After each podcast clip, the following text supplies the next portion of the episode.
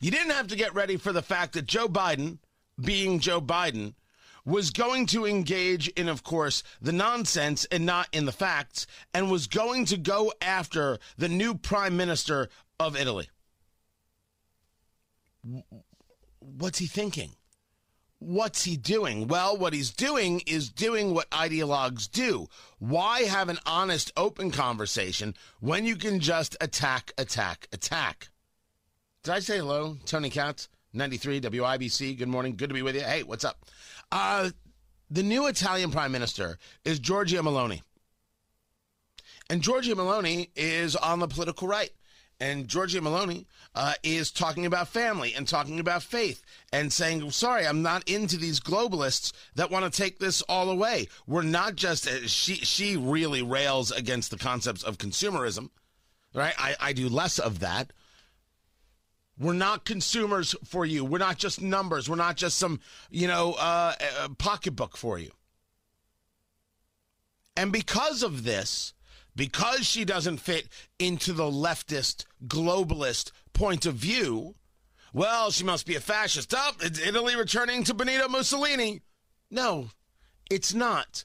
Matteo Renzi is the former prime minister of Italy saying this is, and he used the words, fake news.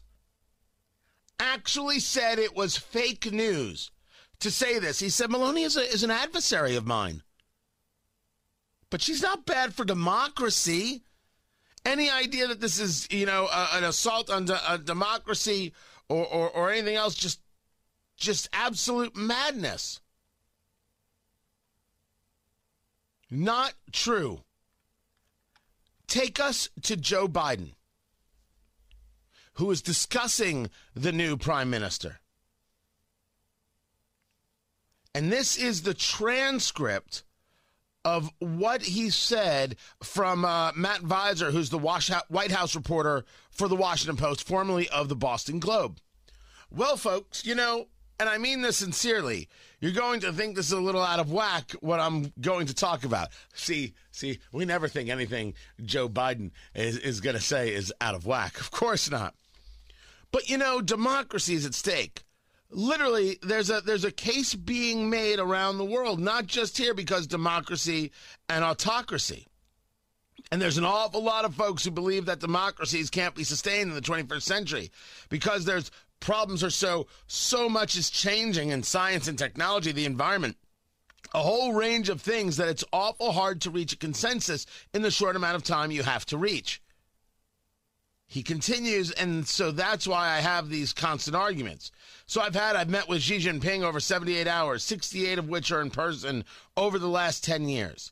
And he makes the case straight up that democracies can't be sustained in the 21st century. You just saw what's happened in Italy in that election.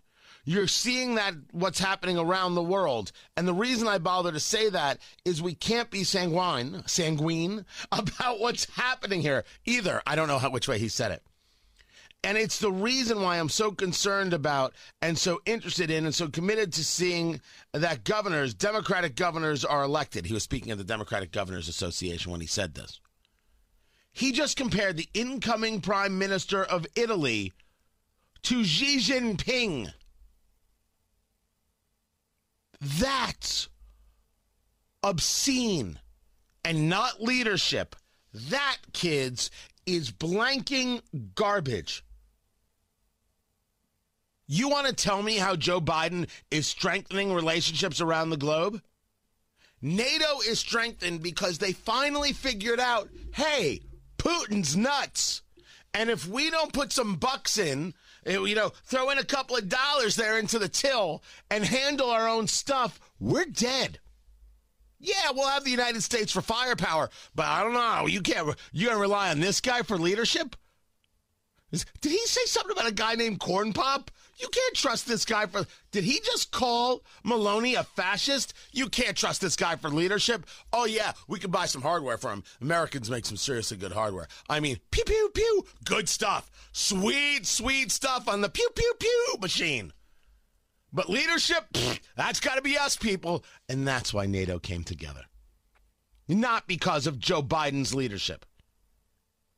I think some people have argued that in terms of constant communication, with with NATO.